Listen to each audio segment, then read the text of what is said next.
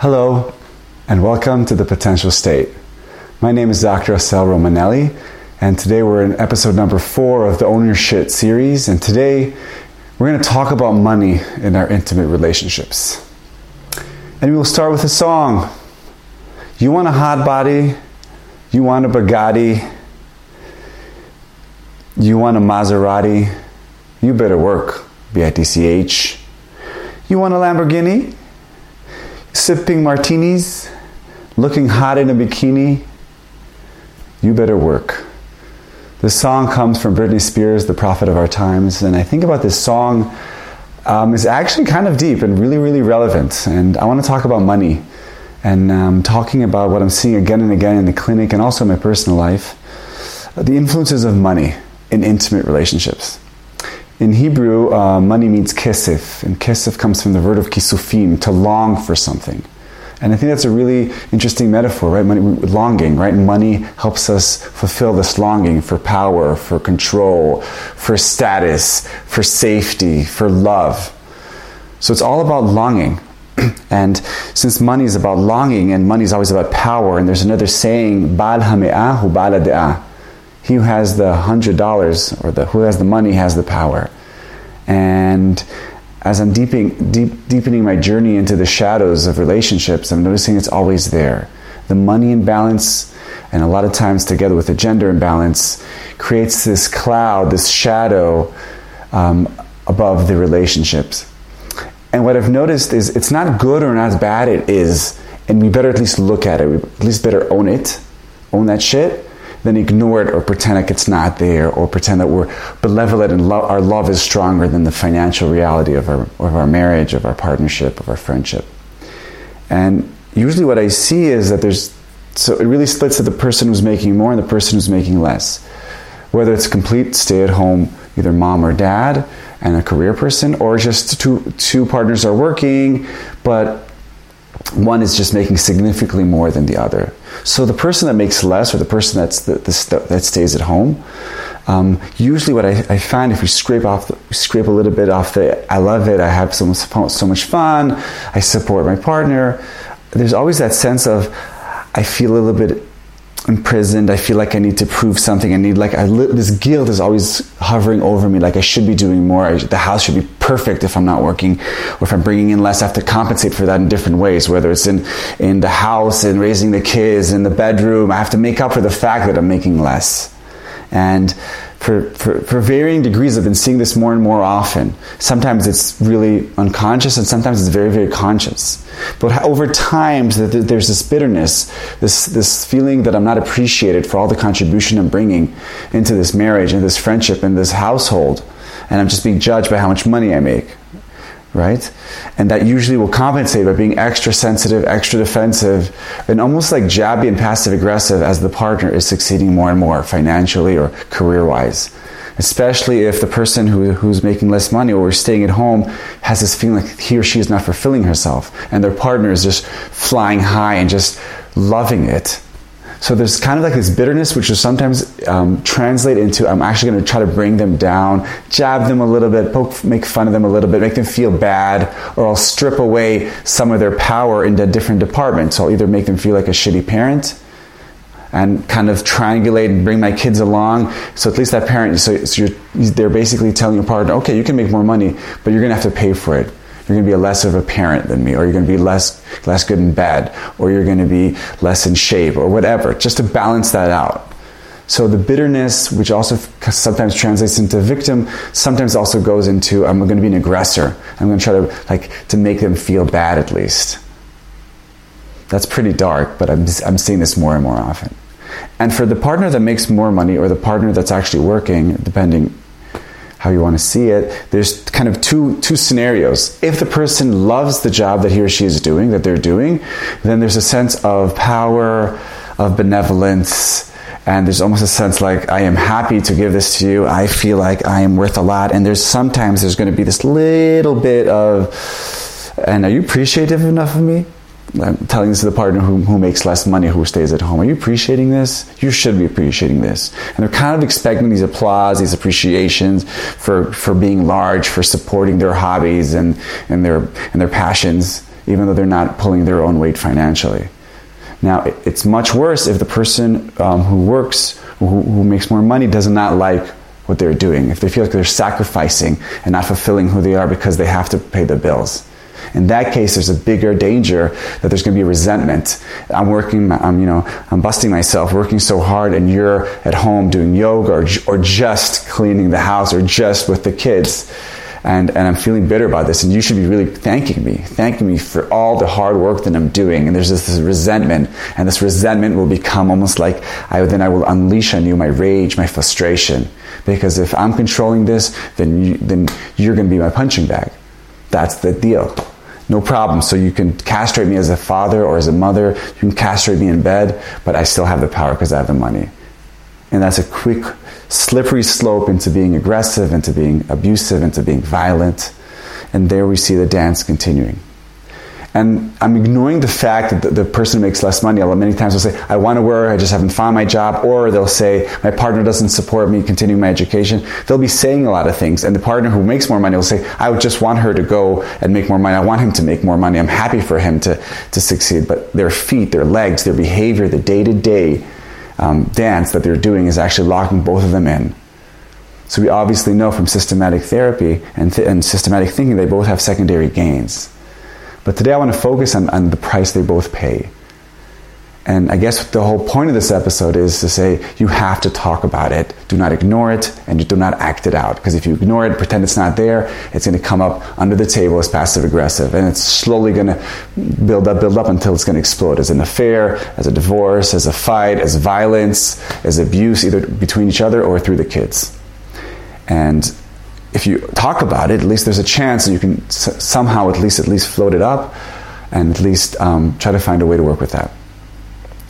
So I want to give a few examples of this of this dance that I've seen.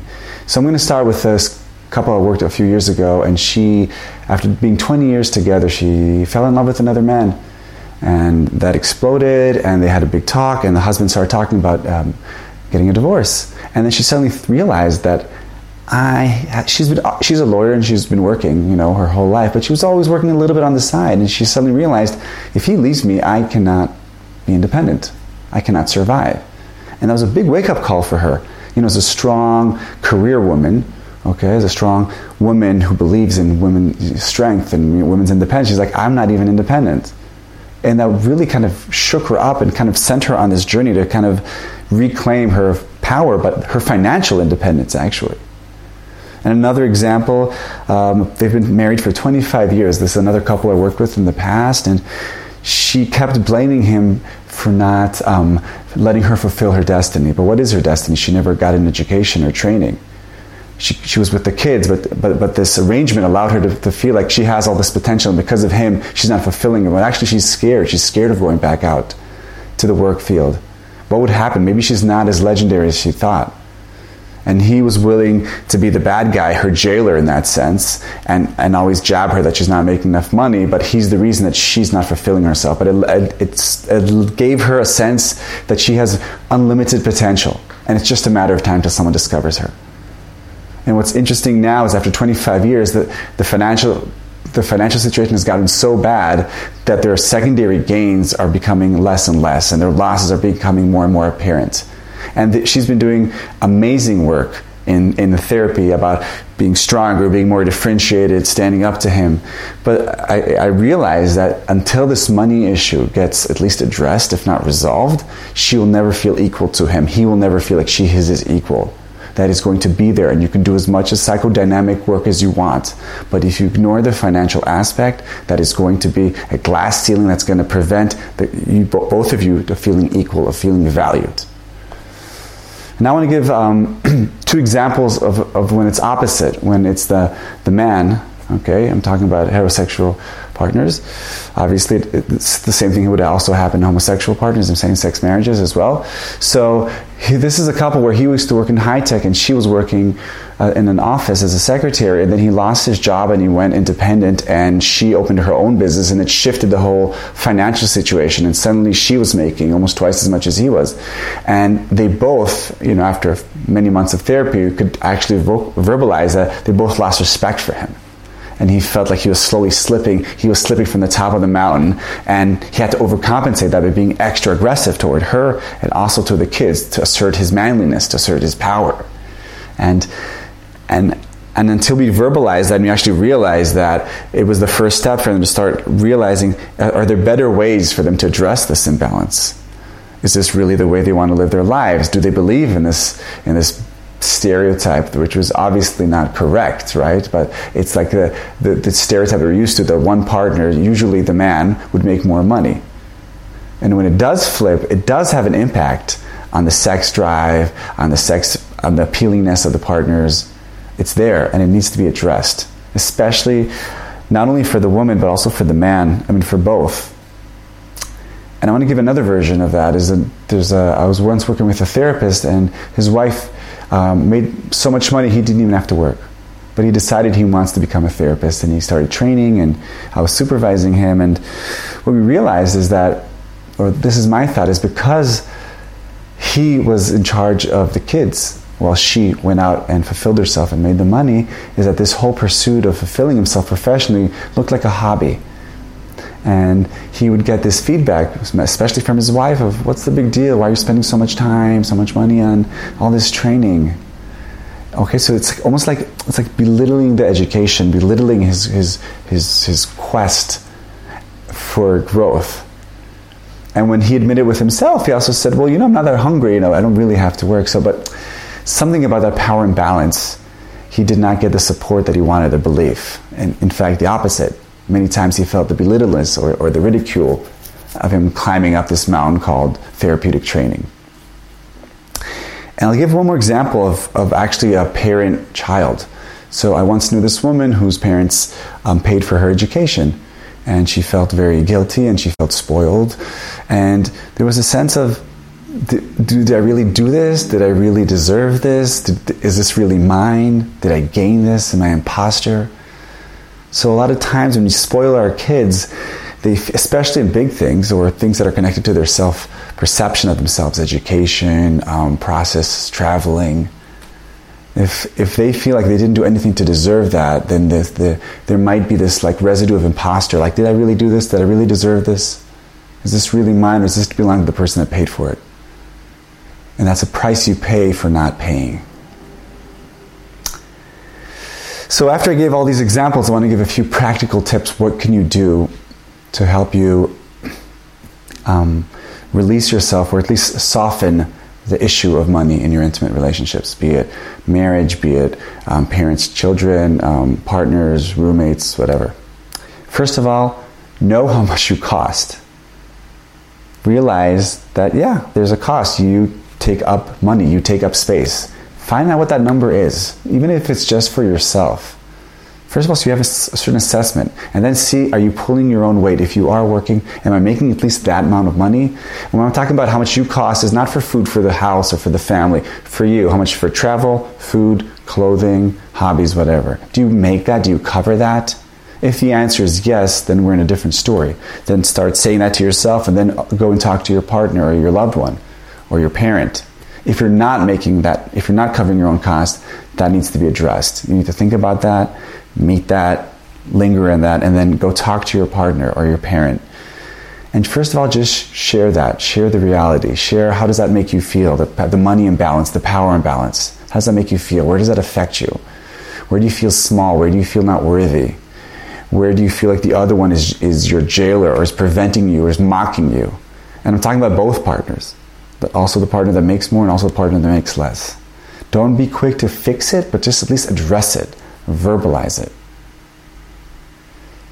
Once you have that, then it's possible to start talking about compromises or boundaries, or can we somehow find a way to balance this out or at least minimize the power imbalance?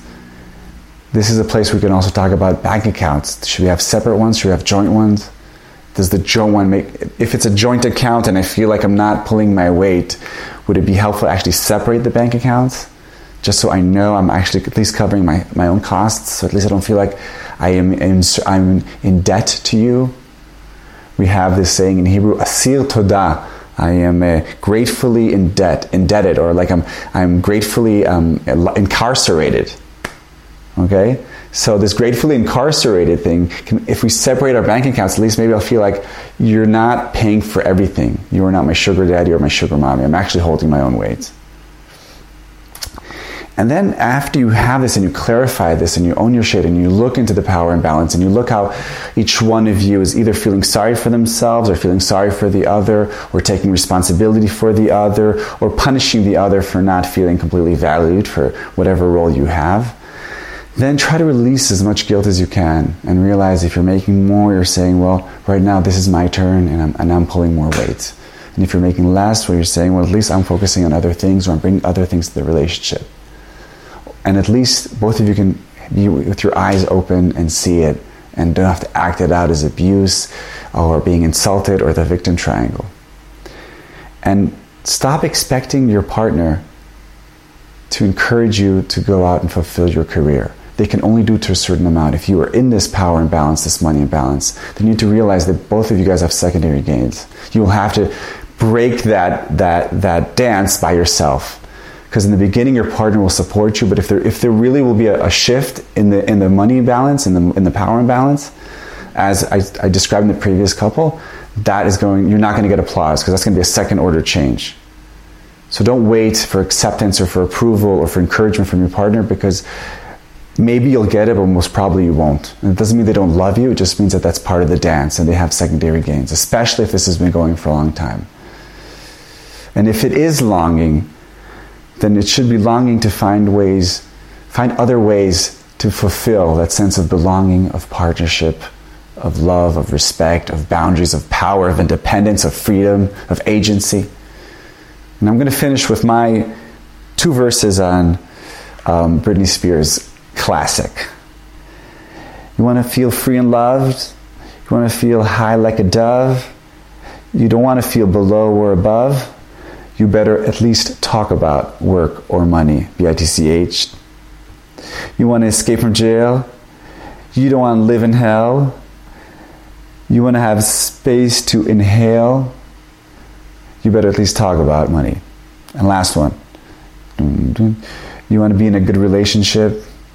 You better own your shit and don't ever, ever quit.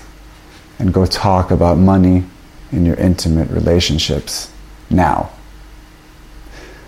My name is Dr. Assael Romanelli, and this was The Potential State. I'll see you next time.